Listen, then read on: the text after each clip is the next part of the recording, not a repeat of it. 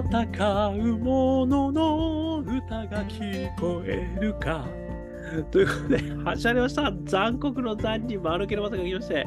ザンマコウタロウの戦う者のの歌が聞こえるかでございます。この番組はイノベーションを起こしたい人、新しい価値を作りたい人、その人たちのために送る番組でございます。えー、私、株式会社イノプロビゼーションの代表をさせていただいたり、株式会社 NTT データのオープンイノベーションエヴァンジェリストをさせていただいたりしております。えー、ちょっとね、喉が詰まっちゃいましたけども、今日はですね、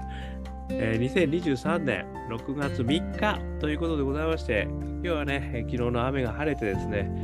えー、非常にいい天気だった東京でございますけれども、明日もね、えー、いい天気になればいいなというところでございます。土曜日、日曜日、ウィークエンド、楽しんでますか、えー、今日はですね、あのちょっとですね、えよく言われるバイアス、これについてですね、どうやって超えたらいいか、それをですね、えちょっと考えてみようという回でございます。え今回のですね、バイアスは、利用可能性ヒューリスティック。ね、これをあのちょっと取り上げてみたいと思います。えこちらですね、ウィキペディアさんでですね、見させていただくと、利用可能性ヒューリスティックとは、特定の話題、概念、方法、決定を評価する際に、その人の心に直接思い浮かぶ手短な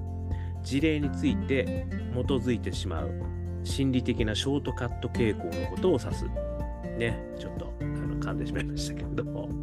もう一回言いますよ。えー、利用可能性ヒューリスティックとは、特定の話題、概念、方法、決定を評価する際に、その人の心に直接思い浮かぶ手近な事例に基づいてしまう心理的なショートカット傾向のことを指すということですね。で、これはですね、1973年にエイモス・トベルスキーとダニエル・カーネルマンがこの現象を初めて研究し、利用可能性ヒューリスティックと名付けたということですね。これね、あの結構ありますよね。要は、その自分のあの手短な最近の体験とかね、あの話題とか、最近の話題とか、えー、そういったことをですね、あの元についつい考えてしまう、あの答えをすぐに出してしまうっていうこのショートカットですね、心理的なショートカット傾向、ショートカット傾向 ということで、え言ってるわけですよね。だから、あの割とね、あ、これ昨日聞いたよねとかっつって、だからね、ほら、俺もね、昨日そう思ったんだよとか、もしくは俺もね、こういう体験あってさ、これこれこういうことなんだよとかね。あのまあ、ちょっと拡大すると、よくね、あの企業の中で成功体験から抜け出せないみたいな話もありますよね。あの毎回これ、こういうことを言われちゃう。ね、上司が毎回こうやって言ってくるみたいなことってありますよね。いや、俺がね、昔経験して、これはこうこういうこうってダメだったんだよ、みたいなことをね、言われる。でもそれはその、その時期におけるあなたの一事例ですよね、みたいな。言いたいけど言えない、みたいなね。あの、まあ、そんな上司ばっかりではないんですけども。まあ、私自身もですね、やっぱりそういうことありますよね。やっぱりそういう罠に人間は陥りやすいと。だから自分の中の、あ、あれに似てるなっていうのがなんかちょうどいいのがあると、あの、その手近な事例に飛びついて、やっぱりほら、証明されたとかね。単なる一事例に過ぎないのに。そういうことよくありますよね。これをね、やっぱり指摘されてるんですよね。でですね、これをまあ回避するためには、やっぱり時間かけてあの調べるとかね、本当にそうなのかってこう、時間かけろってよく言われるんですよ。ところがですね、イノベーションの場合は、やっぱりこう、時間かけてるわけにいかないってこともあるわけですよね。なぜならば競合がたくさんいる。そして技術進歩もね、あの非常にこう早い。時代の流れも早い。なので誰かがね、世界中であの同じことを考えてる連中が7人いるとね、あのよく言われますけども、そいつに勝たなきゃいけない。だからそんな市場調査なんてね、2ヶ月も3ヶ月もかけてやってらんねえんだよということもあるわけですよね。まあそういうこうイノベーションの進み方を迅速に進めなければいけない方や、とはいえですね、その判断において利用可能性、ヒューリスティックがある。この2つのね、ある意味このバランスがあるわけですよね。これをどうやって解いていくのか、これがね、一つやっぱ大きなあの鍵になるかなというふうに思いまして、今日はね、え、3つの方法、私なりに考えた方法を紹介させていただきます。えー、1つ目、現場100回ですね。これも何回も言ってますけれども、まあ、要するにリーンスタートアップを何回も回すってことなんですけども、本当にそれはそうなのかな、ね、一事例に過ぎないのかっていうことをね、まあ、何かいろんな事例をこう分析するということも一つの方法ではあるんですけれども、それよりももう、まずはキーマンにあのヒアリングに行く、まあ、もしくはもう観察に行っちゃう。そして、それが本当なのかどうかっていうこともその場で確かめちゃう。もうすぐに確かめに行くということがですね、あのすごく効くんじゃないかなっていうふうには思いますよね。これはまさにリーンスタートアップのね、これは一つの王道のやり方だと思いますけれども、なかなかでもね、これね、やろうと思ってもやらないんですよね。なんだかんだね、お客様に会うのが難しいとかね、お客様にあのちゃんとした資料を持っていかなきゃいけないとかね、そのためにやっぱりちゃんと分析して持っていかなきゃいけないとか、結局戻っちゃったよっていうことに、ね、なるわけですよね。ところがですね、やっぱり気軽にじゃないですけれども、やっぱりこう迅速にですね、ファストフェイルを目指して、あの現場100回、ね、とにかくもう聞きに行こうぜということをですね、やっぱり繰り返す。これを高速に回すということがまず一つの方法かなと思います。それから二つ目、悪魔の代弁者ですね。これ有名な話はあのケネディさんですよね。ケネディ大統領がキューバ危機の時かな。確かあの悪魔の代弁者というのはですね、反対意見を言う人をあえて置いておくってことなんですよね。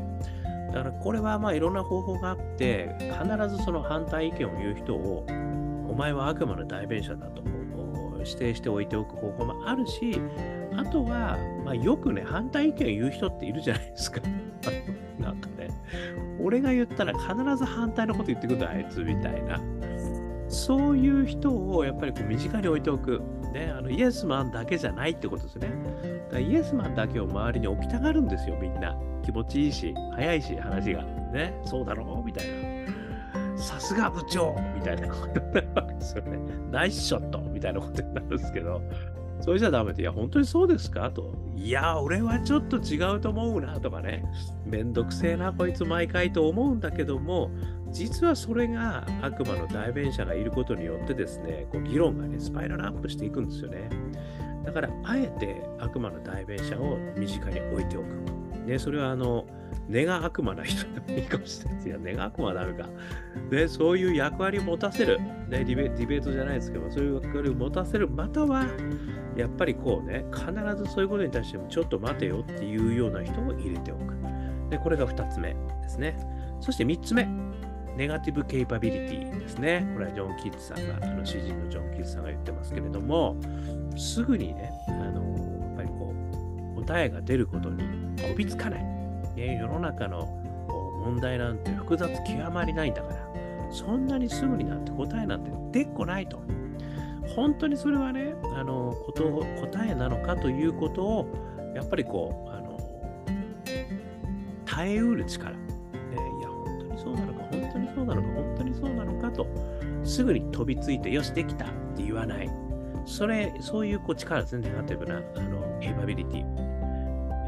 やっぱり違うかもしれない。もうちょっと、ちょっと違うかもしれないとかね。やっぱりそういうふうに疑う、もしくは問い続ける。まあそういうですね、あの、これが能力って言ってるんですよね。ケーパビリティ。これをですね、やっぱり持っておくっていうことは、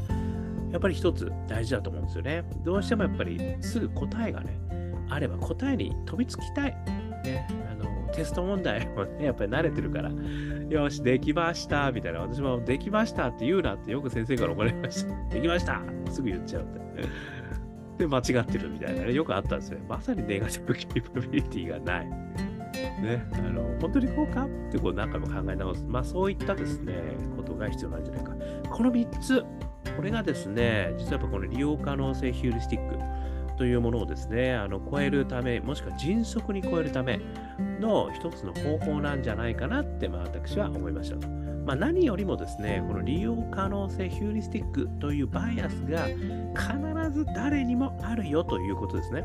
これをやっぱり知っておくってことが大事だし、これ個人じゃなくて、みんながそうなってる状態もあるよと。これも恐ろしいことですよね。いや、意外とそうなってるんですよ、みんな。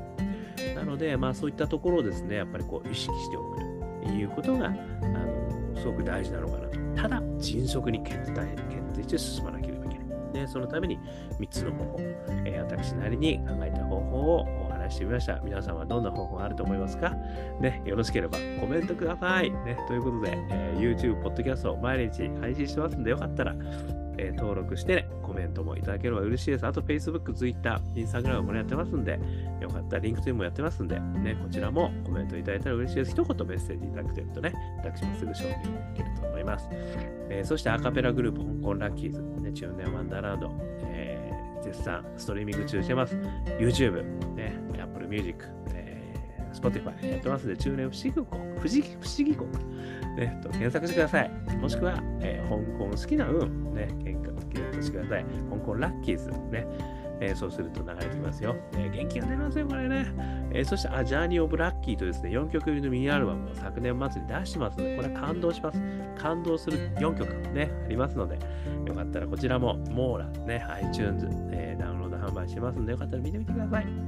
そして、一人からでもイノベーションができる、そんなことを書いた本、オープンイノベーション21の秘密。こちらもですね、絶賛電子書籍、リアル書籍ありますので、1時間ぐらいで読めちゃいますので、えー、よかったら21の秘密、ね、手に入れてください。えー、そしてですね、こんなことをお話し私ですけども、普段はイノベーションコンサルやってますので、えー、もしですね、イノベーションに、え、お困りのことがありましたら、お気軽に問い合わせくださいませ。そして、そして、起業もしたい、ね、そういう方々も応援してます。え起業したい方もですね、お気軽にお問い合わせくださいませ。何度でも挑戦できる世界、えそういったプラットフォーム作りも選手現場やろうとしますんで、よかったらお問い合わせくださいませ。ということで、今日も聞いていただきましてどうもありがとうございました。それでは皆様頑張りましょう。また明日